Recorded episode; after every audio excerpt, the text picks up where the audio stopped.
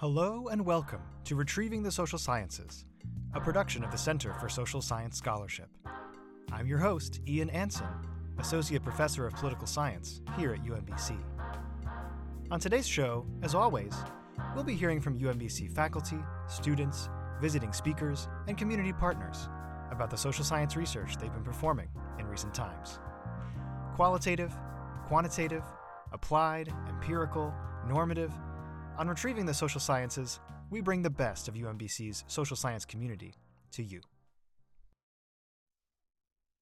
In recent months, we've had some great content on this podcast related to gerontology, or the study of aging populations. It's no wonder because UMBC has a fantastic program in gerontology that is only growing stronger each year. But a lot of folks still haven't caught up with the main message of the gerontologists, it seems, because a lot of people don't understand that the world is very rapidly growing older. And no, I'm not talking about the Earth itself. The Earth is quite old, in fact, and all of human history is just a blip compared to the processes that form the great mountain ranges and coastlines of our contemporary world, for instance. No, I'm talking about the observation that the number of young humans is soon going to be surpassed on a global scale by the number of older humans.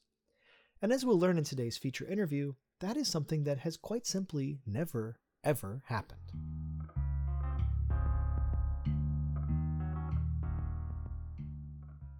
As you can imagine, the consequences of an aging human population for the way that we all live are enormous. But while newcomers to these topics like me might immediately wonder whether we're facing a looming crisis, my guest today explains that the phenomenon is far more nuanced than it appears at first glance. And to tell the story of our aging societies, we have to look across the whole world to understand how different cultures grapple with life at an advanced age. As it turns out, even the basic nomenclature that we use to describe what happens in these later stages of life might need revision. All this to say, I learned a lot from my recent interview with Dr. Christine Armstrong Mair, Associate Professor of Sociology and Gerontology and Director of the UMBC Center for Health, Equity, and Aging. Dr. Mair also holds a secondary appointment in the Department of Epidemiology and Public Health in the University of Maryland School of Medicine. I am delighted to bring you our conversation, which treats the topic of kinlessness.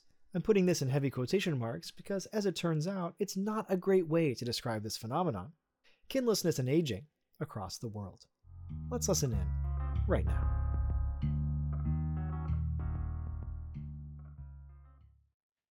All right. Today, I am really delighted to welcome Dr. Christine Mair to the podcast. Uh, Dr. Mair, thank you so much for joining us. I'm really excited to chat with you today. Great. Thanks for having me. So, I want to jump right in because obviously the subject of today's podcast centers on your research. And um, I really want to think about the fact that in this research and in the title of today's episode, it seems like we're talking about a problem, a pretty big problem, in fact, for uh, elderly people. And I want to ask you is is this a problem? What is the problem that you identify in your research, and and do we have a way to solve it? Yeah, uh, great question. I think whenever uh, we get into topics of aging and um, older adults and the expanding population, there's a couple different approaches. One that's been happening for a while is this sort of catastrophizing about what's coming, because we know that um, there is going to be a massive increase in the older population, which I'll talk more about um, in a minute. But we've known that and scientists social scientists have known that scientists have known that for for decades and decades and decades. So there is always a tendency to catastrophize that and say you know what are we going to do? How are we going to address this? We're not prepared. All of that is true. However we still have time to uh, one of the things i like to emphasize is we still have time to put in interventions to address public policy changes to put different types of support in to change how we conceptualize aging and the needs of society before this becomes um, you know as catastrophic as it as it might not need to become um, so that's one of the things i'm interested in thinking about with my work yeah, so this problem of kinlessness. Um, so this is obviously the the subject of uh, today's episode, the subject of your research, and so um, you're looking at kinlessness across a variety of contexts. Tell me a little bit about the the process that led to you doing this research. What what sparked your interest in this? How did you come to the uh, case selection, perhaps, that uh, yeah. led you to to study this in this way? Right. Well, um, my areas of uh, focus in sociology were family, aging, and also global class, cross-national research. So I was always interested in what's going on with the aging populations across the globe. So one of the things that we're seeing that that I learned early on when I was in school is that um, it's that really struck me and led me into this area is a couple demographic changes are occurring. The first one, and this is, it's very rare that we get to say this, as you know, in social science at all, but we can absolutely say this for the first time ever in human history, and likely irreversible, barring traffic apocalyptic conditions that obviously inevitably occur on all, on all planets, right? The people, the older adults on this planet will outnumber younger adults. That's never happened before in any human society because it simply has never been possible before. So, this is absolutely massive. This cannot be overstated in terms of the impact this is going to have on our everyday lives and on our social support systems, on our families, especially women who will be doing a lot of caregiving for older adults, men also who are increasingly involved in caregiving. But this, in many ways, is going to absolutely reshape the way we think about everything in terms of our family lives and our own lives and aging and the needs of our, the health needs of our society. So we really are not prepared for this at all. Um, this transition occurs country by country at different speeds and different places. It occurred, it's already starting to occur. 2020 is the crossover point for the global population. So this kind of crossover point where the older adult population and the younger adult population are about equal proportions of the global population is right now. And then these trends are going to absolutely reverse where we're going to see a massive increase in the slope, the increase in the proportion and number of older people, and continued declines in younger people across the globe. So, in some of the richest countries, this transition has occurred a lot more slowly. It's occurred over 60 years, 80 years, 100 years.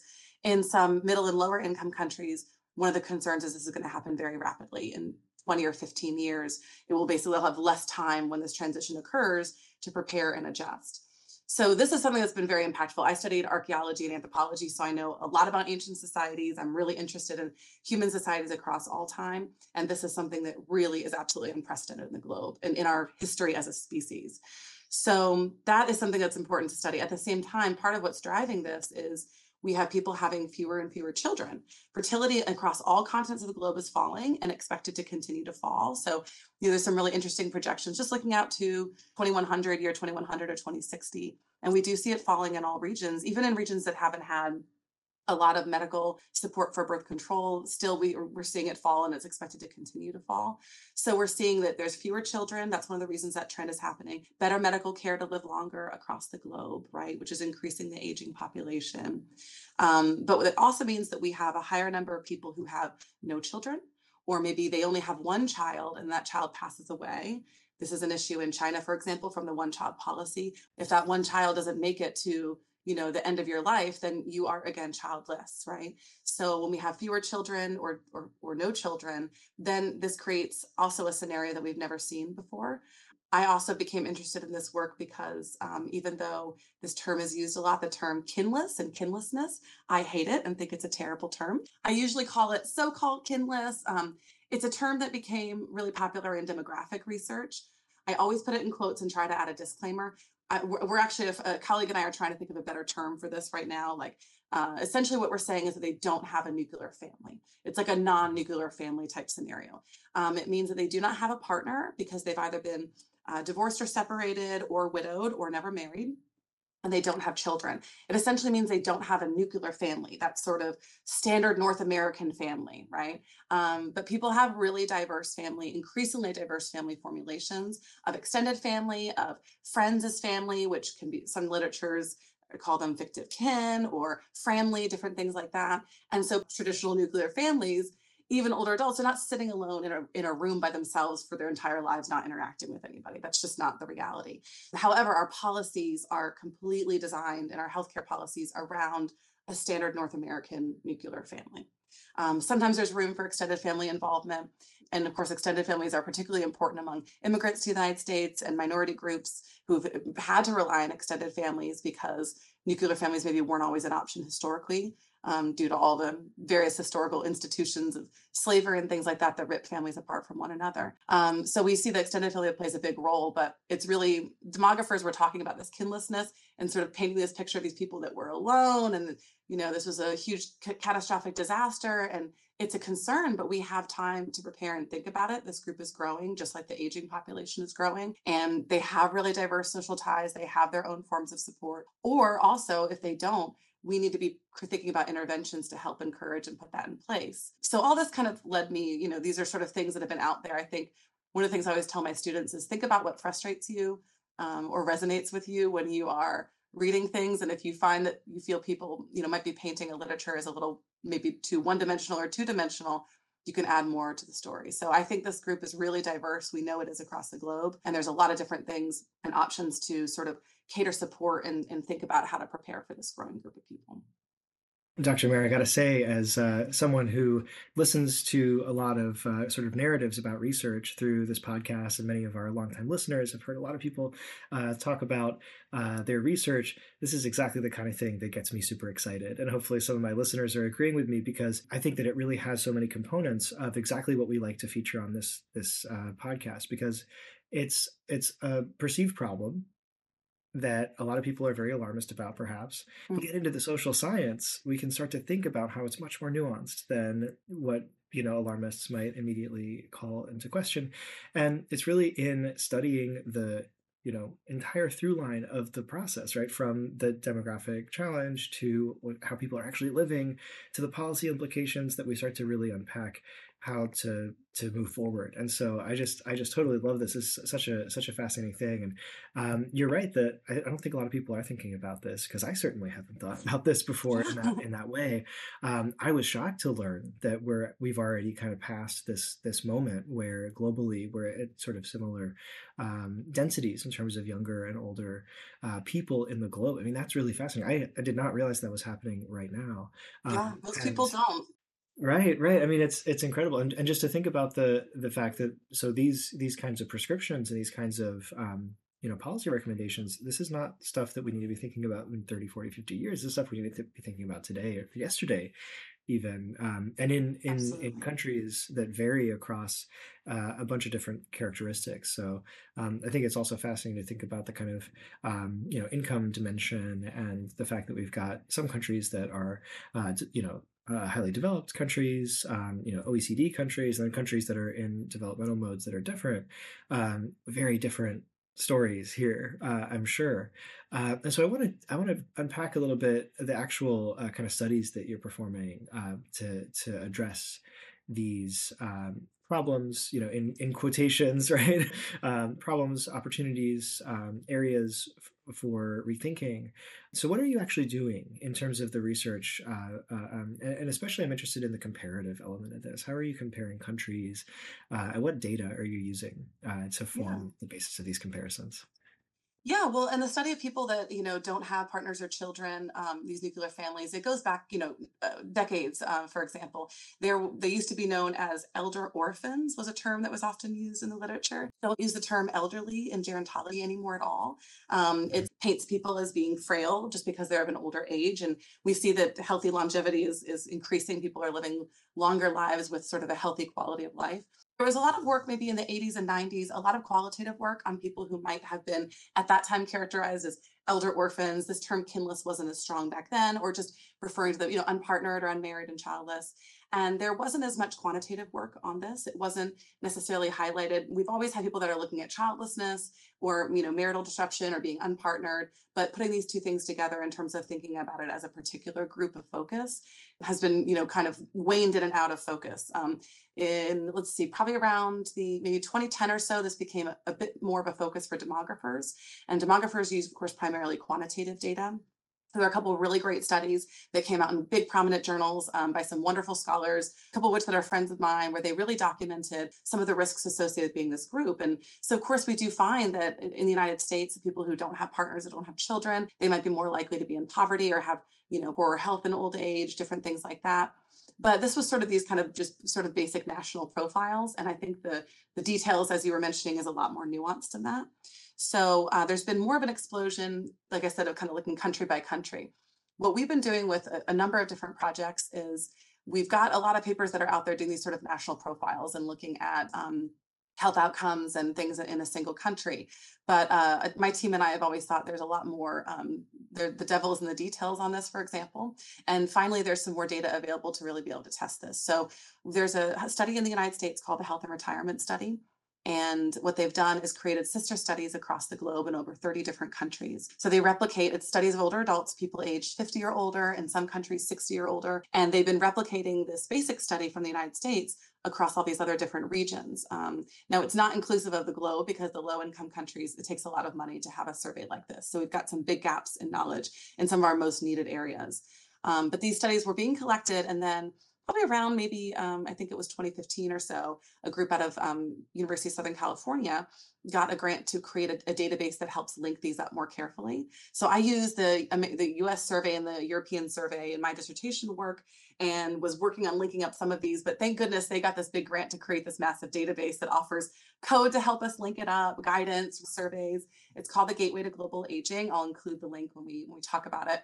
So it, has data on, it's, it's not ideal for studying social networks necessarily. The European study has a lot more, but it's a massive, massive effort across all these different countries where we can at least look at their partnership status, their, their family status. Um, and we've been working to kind of test some of these assumptions. Like we were saying before, there's this sort of often a catastrophic narrative about this big boom in the aging population of this big group that won't have partners or children but we wanted to see well what so there's often an assumption that they're going to be always worse off in all conditions right? And this is something we really wanted to test empirically and it had not has not been tested um, empirically across a wide range of countries and that's one of the goals of my research is to really document that. So we're finding um, that a lot of sort of family-based assumptions that people have about i think that family-based models dominate our way of thinking about older adults. Our healthcare policies are designed that there'll be somebody there to help implement this care at home. And it's just simply not the case for everybody. So, you know, there's a big assumption that um, living with children is beneficial to you when you're an older adult, that living with your child is really important. But this is a very, very cultural phenomenon. And in some countries, it's not something that the older adult wants to do, especially in Northern and Western Europe and sometimes in the United States. In some regions of the globe, it's absolutely normative and it's what the older adult desires.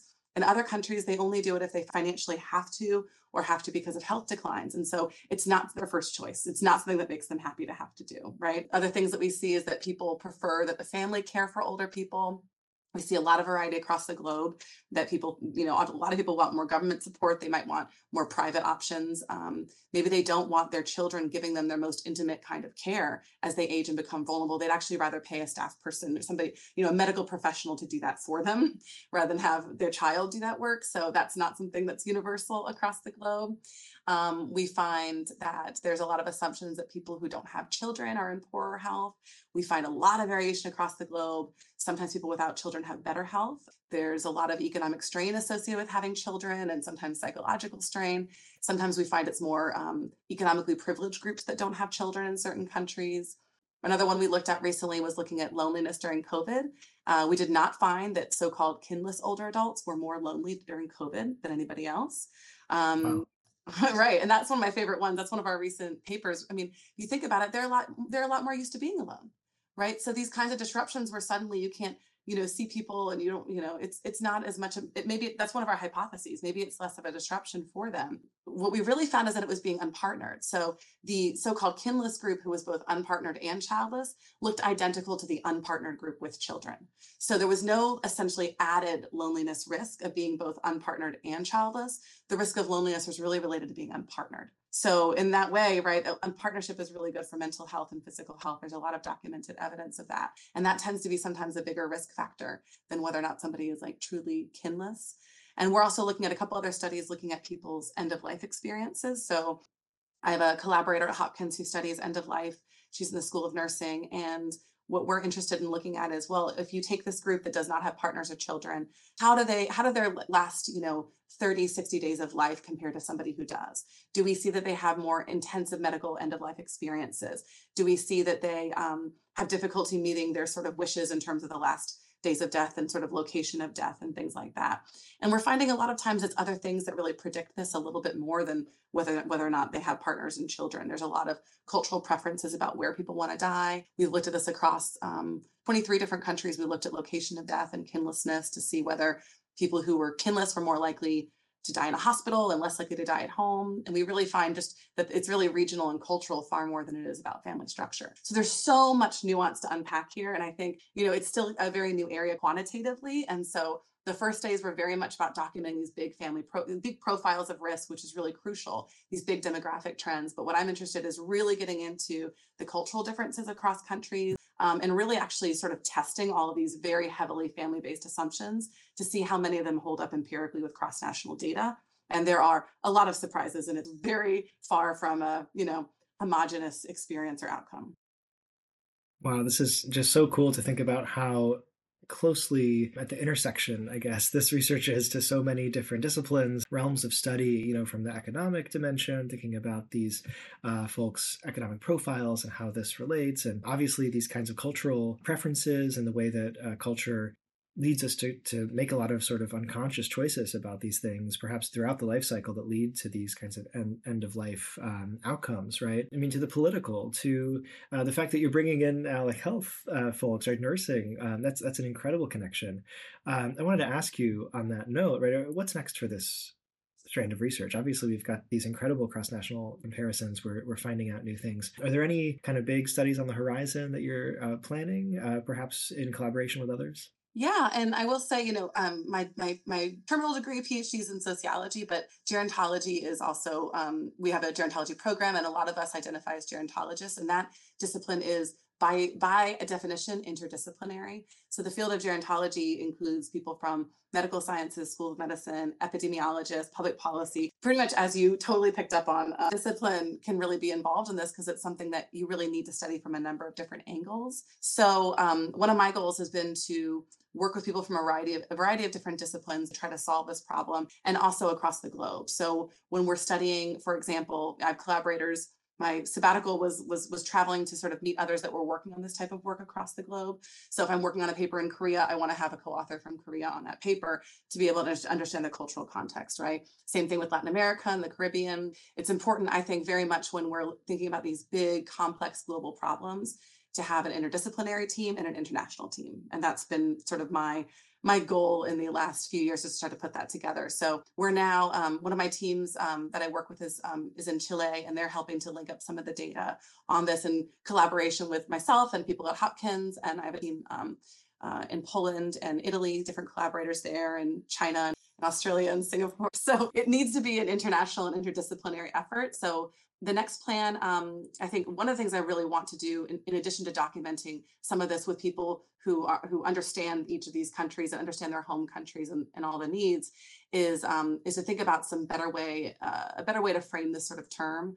So I was invited to um, travel out to the National University of Singapore in January. One of my collaborators is there, and she and I are going to focus on a number of new papers, really trying to think about what term is better besides kinless. Um, and and she's doing a study of childless and kinless in Singapore, and she's also from Thailand. So we're going to plan a number of different projects kind of comparing across a couple different regions and try to figure out the gateway to global aging has a number of these wonderful data sets but you know are there others that might give us more details into their family relationships that these data sets don't capture? And one of my biggest goals is to um, essentially lobby for the gateway to global aging data to include more inclusive measures of people's networks and family beyond just the nuclear family. So that's when i gave this talk to the national academy of sciences. They were asking for information and we're you know the main point was like we don't have the data yet to understand this enough to make policy recommendations. We always experience a sort of cultural and you know empirical lag especially with anything social science related as you know so we really need to essentially start with looking at what are 18 year olds doing right and then we're going to understand better about what the needs are coming down the pipeline uh, same thing with this group. I mean, we can we can start at the age of 50 and study them, and that's still helpful. But we need to start collecting data beyond the nuclear family in order to know what their needs are, so that we can actually make recommendations to people in policy. Right now, we don't have that documented thoroughly enough to make the proper uh, to provide data for policymakers to really understand how to change this. Wow. Well, I will say you're totally at home here with uh, another data dork, um, somebody who also has a great appreciation for uh, the art and craft of, of good data collection. Um, but yeah, this this sounds amazing. I'm so uh, grateful to hear about these collaborations. I totally agree with you that it's such a, an, an, instrumental step in this research to partner in this way. Um, and uh, Dr. Mair, I'm so excited that uh, you were able to share uh, some details about this ongoing research, and I really hope that in the near future you will succeed in being able to make those policy recommendations because they seem, uh, from an outsider's perspective, pretty darn important. So um, thank you again so much for for sharing about this. Um, I have one question before we let you go, uh, and that is if you have any advice for students. We have a lot of student listeners, obviously, um, who are tuning in, and they might be thinking about um, perhaps gerontology even um, as a as a field that really, as we've talked about, integrates insights from a variety of different social science disciplines. Um, if students uh, with that persuasion would be interested in maybe going pro in uh, that field or in uh, an adjacent field, uh, what advice would you give them? Yeah, um, I think that's a great question. Uh, one thing that I think is, and maybe you're also familiar with this, that, that as students they don't always realize is how much data is available public and free for them to have access to. I use almost 100% only publicly available free data. They might think, oh, I don't know how to accomplish that these websites now have a, a wonderful ways that even a student who doesn't know how to do complex analysis can access this and start to look into topics and things that are of their interest. So I always build that into my classrooms and try to empower them to know how to work with data.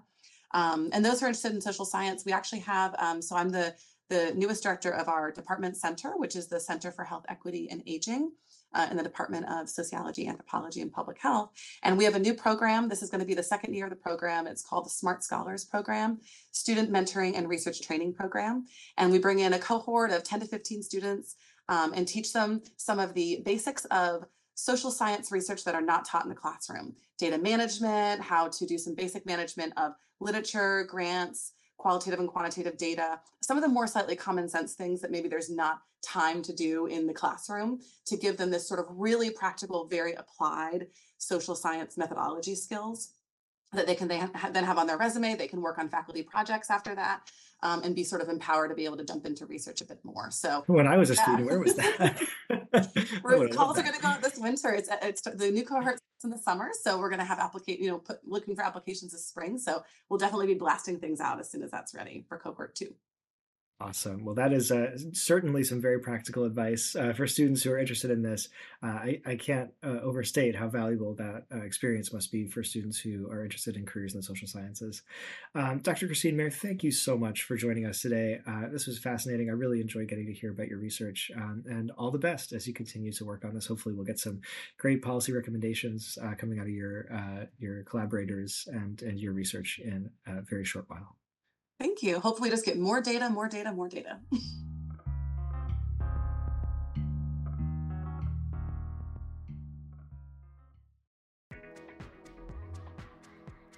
Campus Connections. Campus Connection. Campus Connections. Campus Connections. Campus Connections. Now it's time for Campus Connections, the part of the podcast where we connect today's featured content to other work happening at UMBC. And today I'm joined once again by our production assistant, Jean Kim, who has another fascinating connection for us to think about. Jean, what else is going on in the study of aging at UMBC?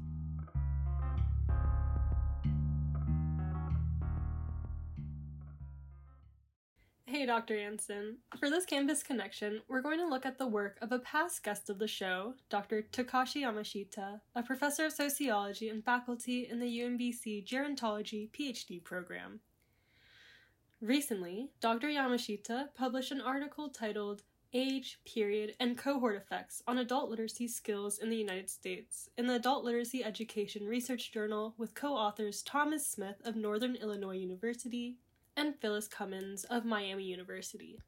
The article discusses that although adult literacy skills are critical assets of individual and societal well being, both economically and socially, there is a lack of study in temporal sources of adult literacy skill variation. The study's objective was to document current trends of adult literacy skills and examine potential temporal sources of literacy skill variation.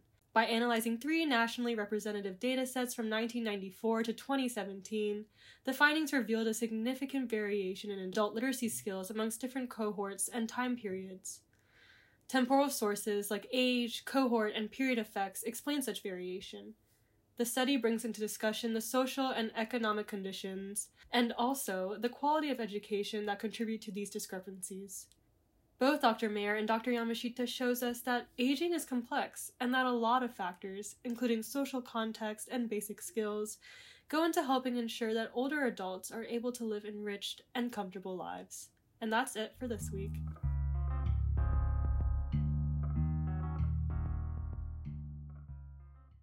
Thank you, as always, for making that great connection, Jean. And thanks to you for listening in. Hopefully, like me, you gain an appreciation for the ways in which aging is complicated, multifaceted, and not nearly as bad or as scary as a lot of people make it out to be. Until next time, keep questioning. Retrieving the Social Sciences is a production of the UMBC Center for Social Science Scholarship. Our director is Dr. Christine Mallinson. Our associate director is Dr. Felipe Filomeno, and our undergraduate production assistant is Jean Kim. Our theme music was composed and recorded by D'Juan Moreland. Find out more about CS3 at socialscience.umbc.edu. And make sure to follow us on Twitter, Facebook, Instagram, and YouTube, where you can find full video recordings of recent CS3 sponsored events. Until next time, keep questioning.